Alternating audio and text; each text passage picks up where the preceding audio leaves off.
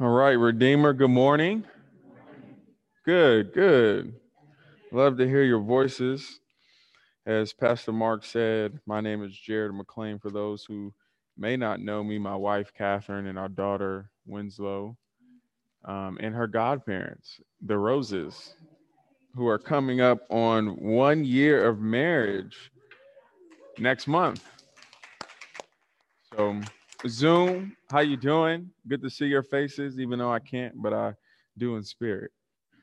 Um, so we'll be in Ephesians chapter three this morning, starting in verses fourteen, going to verse twenty-one, and I'll read our passage first, and then we will say a word of prayer.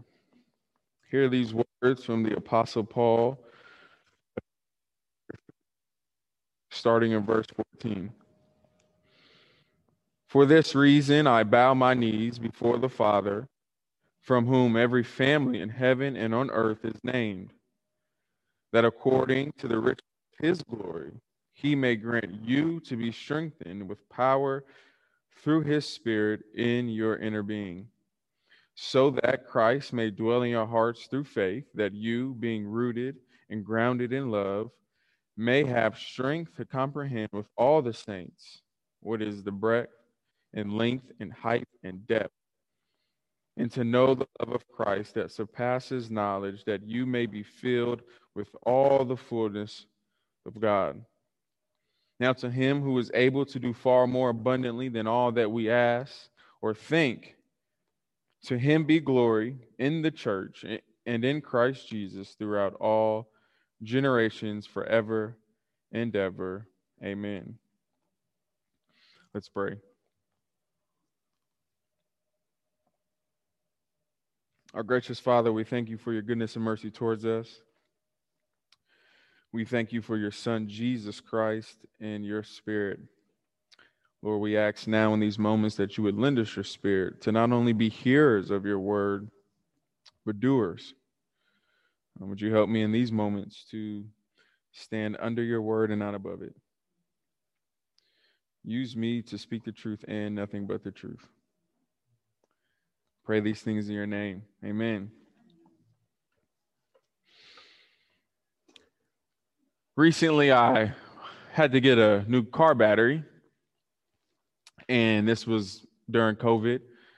I think from March to July, my car sat in my driveway. Well, it's a parking spot, not a driveway. Um, it just sat there. And I assumed the first time I would drive the car, I figured it wouldn't start. I just figured you You start the car one time, you let it run, and then all things are well. Um, so that's what I did. I got up one, mor- one, one morning. I started my car. It didn't start. I jumped it. I said, that's okay. Let's jump it. Let's get it going. I drove around the city for a while. I came back home. The next day I wake up, the car doesn't start. So I figure, ah, that's okay. Let me, let me do it one more time. So I do it again. I get up. I jump the car. I start the car, I drive around a little bit longer this time, assuming that this battery just has to warm up. The next morning, my car doesn't start. So I take it to my local car shop dealer, and he tells me, hey, I think your battery is okay. It's, it's not brand new. It's not perfect. It's not going the way it's supposed to go, but it should start. It should give you some life. And I thought, well, that's good news to me, because I, I didn't want to spend one hundred plus dollars on a new battery. We have a seven-month-old now. Um, so I say, okay. So I go home the next day. My car doesn't start. So then I think, you know what? Let, let me just jump it one more time. Let me just do it again. Plot twist. My car doesn't start. So then I get a second opinion, and this time the gentleman tests the battery, and he says, well, here's the problem. You have bad cells within the battery. So the very thing that's supposed to give power to the entire car is not working properly. The very thing that's supposed to give power to this car is powerless. In that moment, I thought, boy, that'll preach.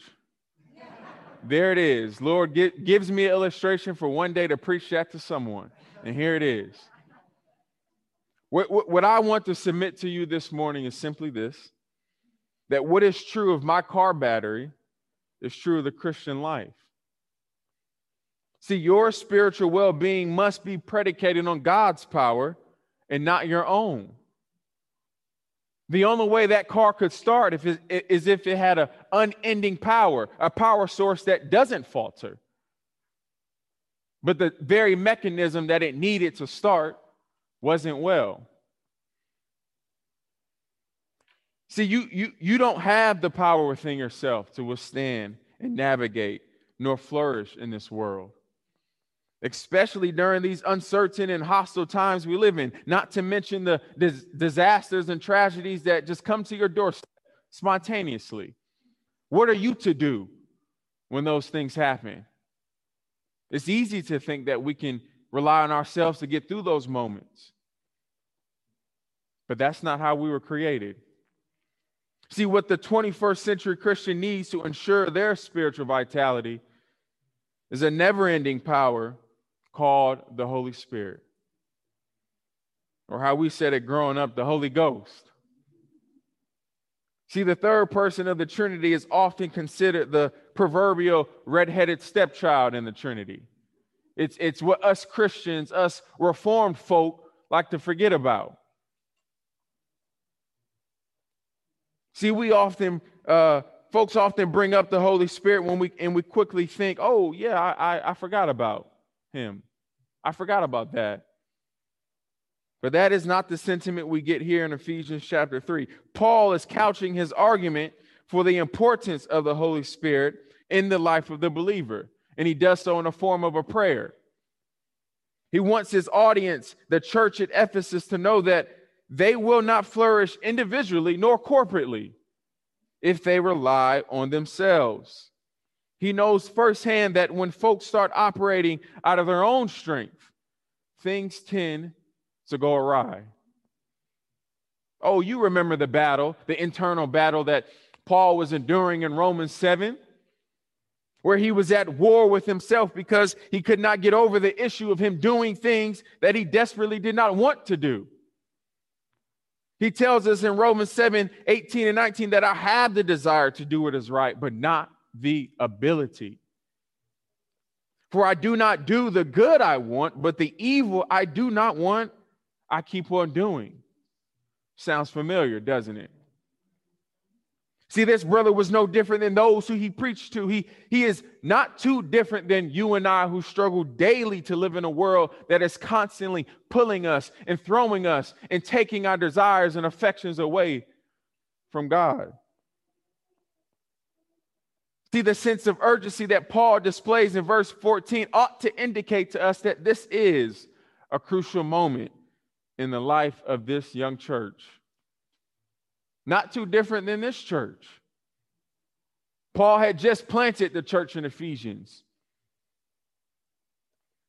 This brother is on his knees pleading with the God of heaven and earth that he would empower this newly formed church full of Jews and Gentiles. See, this wasn't an ordinary church. It was one in which persons from the far left and the far right were called to worship together now. Oh, you think this political uh, culture is bad? You had no idea the relations between a Jew and a Gentile. Oh, you think racism in this country, in these yet-to-be United States, is bad. You have no idea what it was like for Jews and Gentiles. But yet, Paul said, because of Christ, now you have to dwell together. What a word for these times. See, Paul in chapter one is talking about this idea of spiritual blessings in Christ. He's reminding us of this mystery of the gospel, this mystery that's being revealed. It's Jesus coming for his people. And it's that mystery, it's that Jesus that can reconcile two opposites and make them into one body. You remember Ephesians two? Uh, Christ has tore down the wall of hostility. He has reconciled those to himself. And now he's saying, hey, in order for you to survive within this church and outside of this world, You need the Spirit of God. So he's pleading with them. He's on his knees praying on their behalf. Paul has to make it clear that they won't survive nor thrive within their own walls. They need a power this world has never seen before, the Holy Spirit. See, God and the Holy Spirit expresses its power in a threefold way, the first of which is through his presence. What distinct, distinguishes Christians from the world is the indwelling of God's presence in their inner being. See, Paul in verse sixteen is utilizing good theology here. He's proving that God is, in fact, more than adequate enough to be a source of unceasing power. In fact, he is the very epitome of power. What God do you know that could take nothing and make something? Ex nihilo power, right? Not a, not two things colliding and there's a big bang, but it's a God that speaks and something happens. The world is created through word, not science. The phrase, according to the riches of glory, points to God's track record. God has shown his power throughout redemptive history, time and time again. His power bank, if you will, is, is deep, it's long. As me and Jalen used to say back in the neighborhood, he's got long money. He's got long grace. All this to say his power goes way back, and the Apostle, Apostle Paul is simply reassuring us. He's letting us know that you can trust in this power. It is not like the unreliable things that we touch and see and taste and, and, and, and feel in this world. But it seems as though we too are just like this church in Ephesus. We, we too need what my grandmother would call a praise break. It's when you need to remember what God has done in your life. See, what do you think it was when the walls of Jericho tore down after Joshua and his boys danced around it for seven times? Dancing tears down walls? No.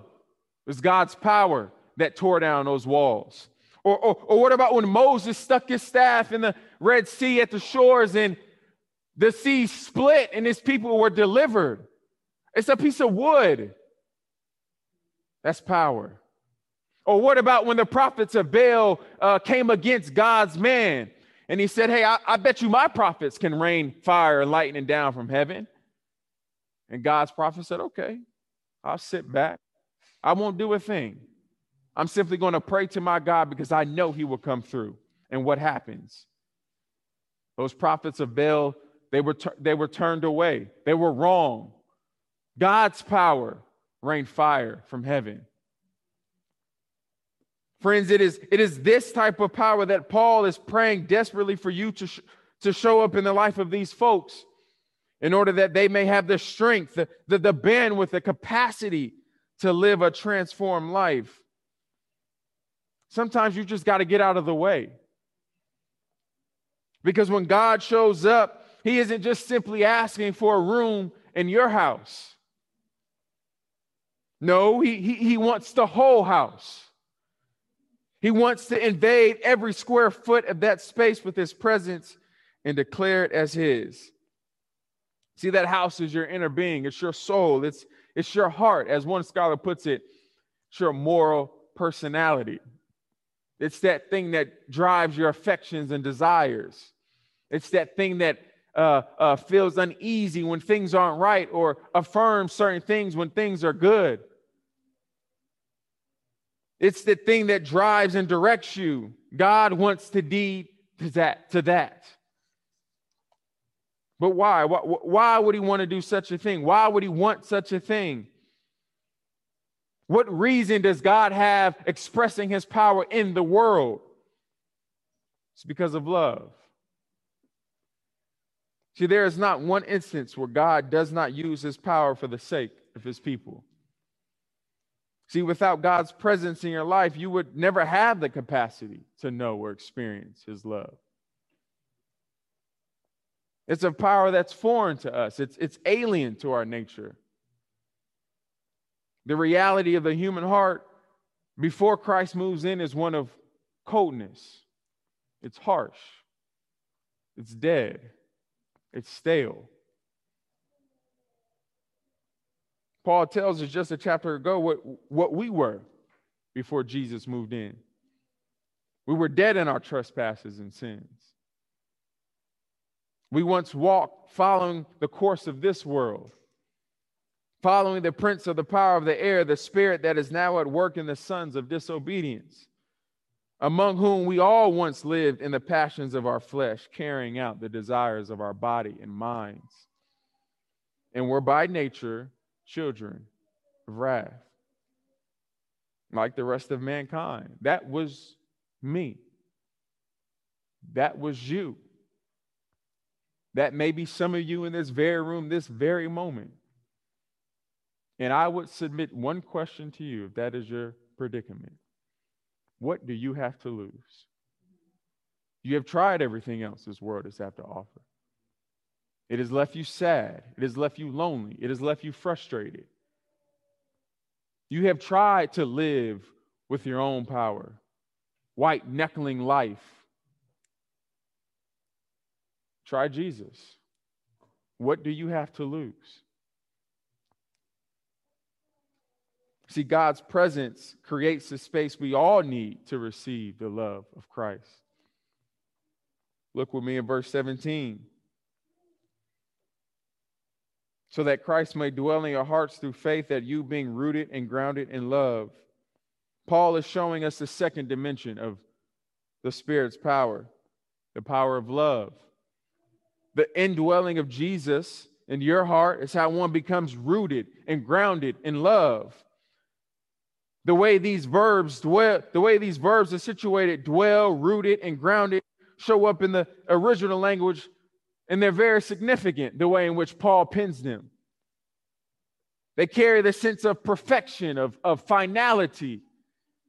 Paul writes them in a particular order on purpose. Here it is, don't miss it. Before you can be rooted and grounded in love that is perfect, you have to believe in a Jesus who is. You need faith. You need something outside of yourself to have this love.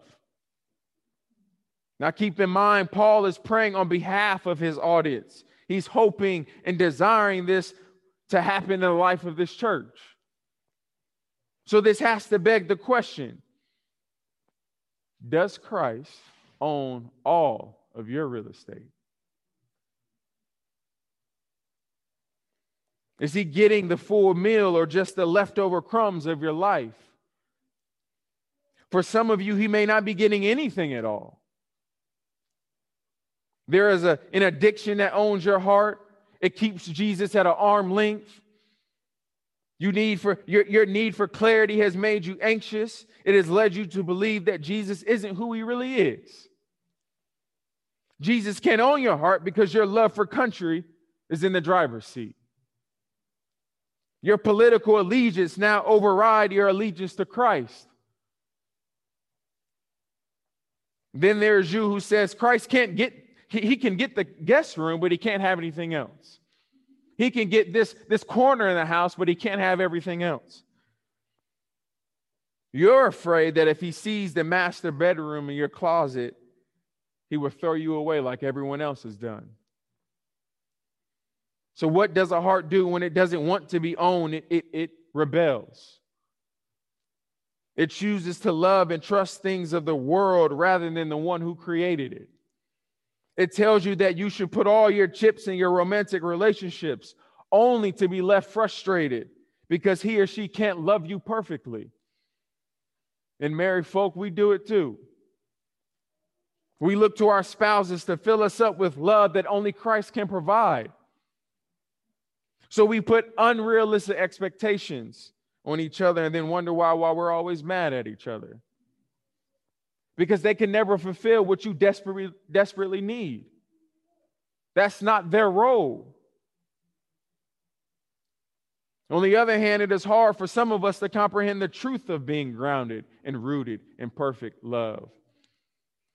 Because there has never been a day where you have experienced this in your own life. So what makes God any different? Well, early Sunday morning, he got up. Jesus rose from the dead. He was hung to a rugged cross. They nailed, they put hand, nails in his wrists. They put nails in his feet. They stuck a spear in his side. They beat him. They batter him. They spit on him. They mocked him. They told him he wasn't the king of the Jews. They told him he wasn't the king of the world. And he hung. He hung. And he died. But early Sunday morning, three days later, Jesus got up. And you want to know what it is that I need to know to believe this gospel is resurrection. If that had not happened, we would be chasing fool's gold. But he got up. There is no more proof that you need to see the power of God work in humanity than other than the person and work of Jesus Christ. He got up. When the going gets tough, you better have something sturdy and reliable, something that does not change with the seasons or times, but instead stays consistent. Who do you know would give up their own life and pay someone's debt, let alone the debt of the world? Sex, drugs, money, popularity, education, they won't cut it when life throws a curveball. Therefore, you better let Jesus dig deep and settle wide in your soul. But Paul isn't done. Here I am. I'm ending. I'm ending. Now we get the culmination of his prayer. We see it in verses eighteen and nineteen.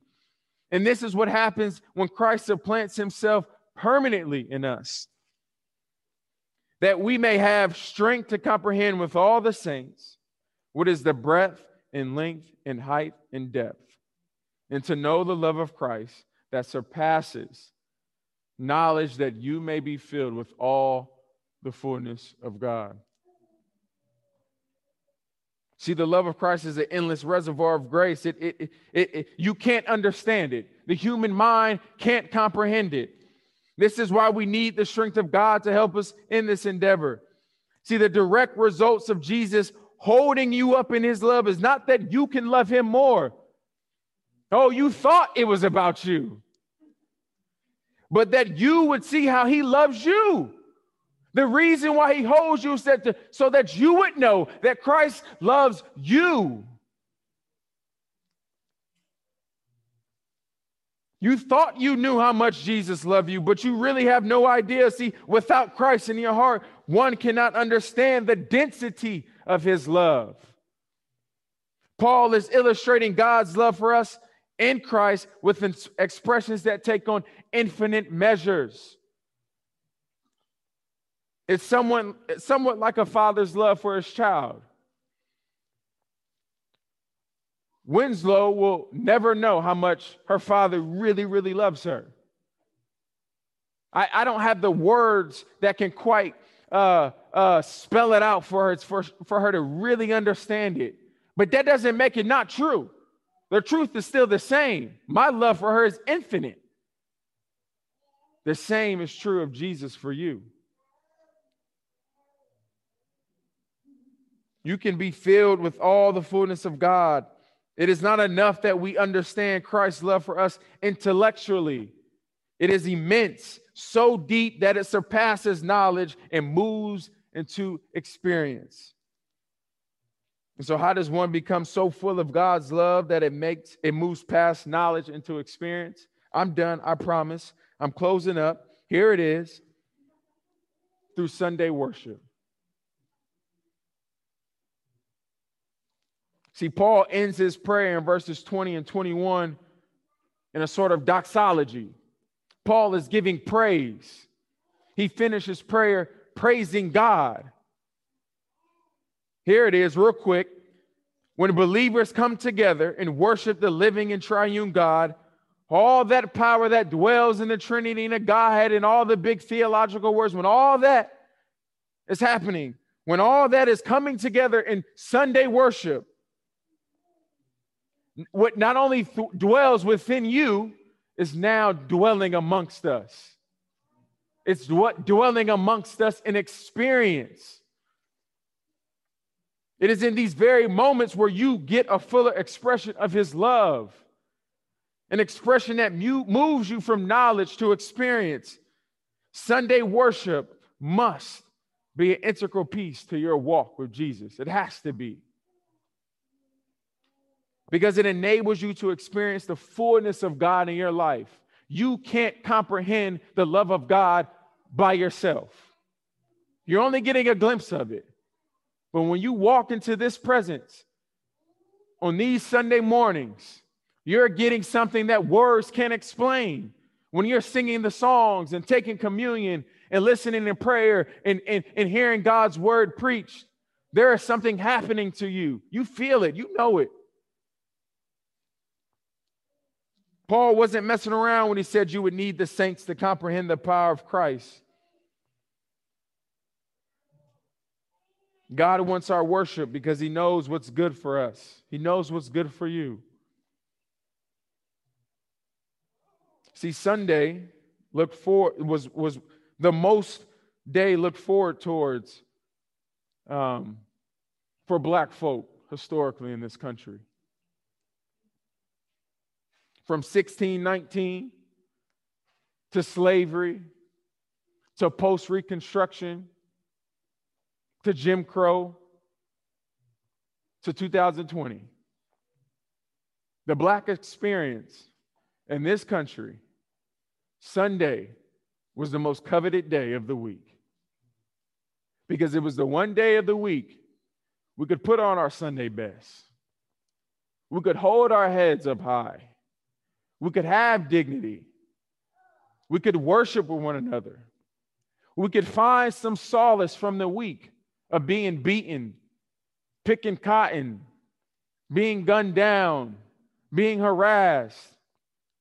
We didn't look towards the world. We looked towards our God. We came to worship because it told us that we were loved, that we were valuable, that we were needed, that we were created in God's image.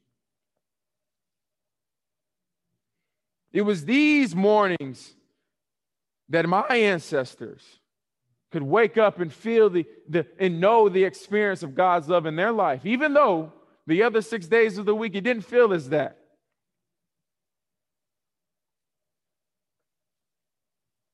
They were being filled with the fullness of God.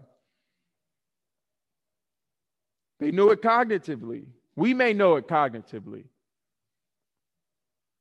but we've got to experience it. Not all of us struggles the way in which I may struggle in this world, but you do struggle. And what goes on the six days of the week are not the answers. It's not the hope that you're so desperately seeking. It's these moments that God can speak to you and say, you are a lovable child. You are my child. Your career doesn't give you identity. Your work doesn't give you identity. Your family, your kids. Jesus gives you identity. That's what gets you going through the week. And then next Sunday, we do it again. Friends, you and I need power. We need the help of the Holy Spirit to grant us his presence and his love. And we need worship. We need his presence to be amidst this place, and it is. It is that thing. It is, it is that power that allows you to show back up here next Sunday. Amen.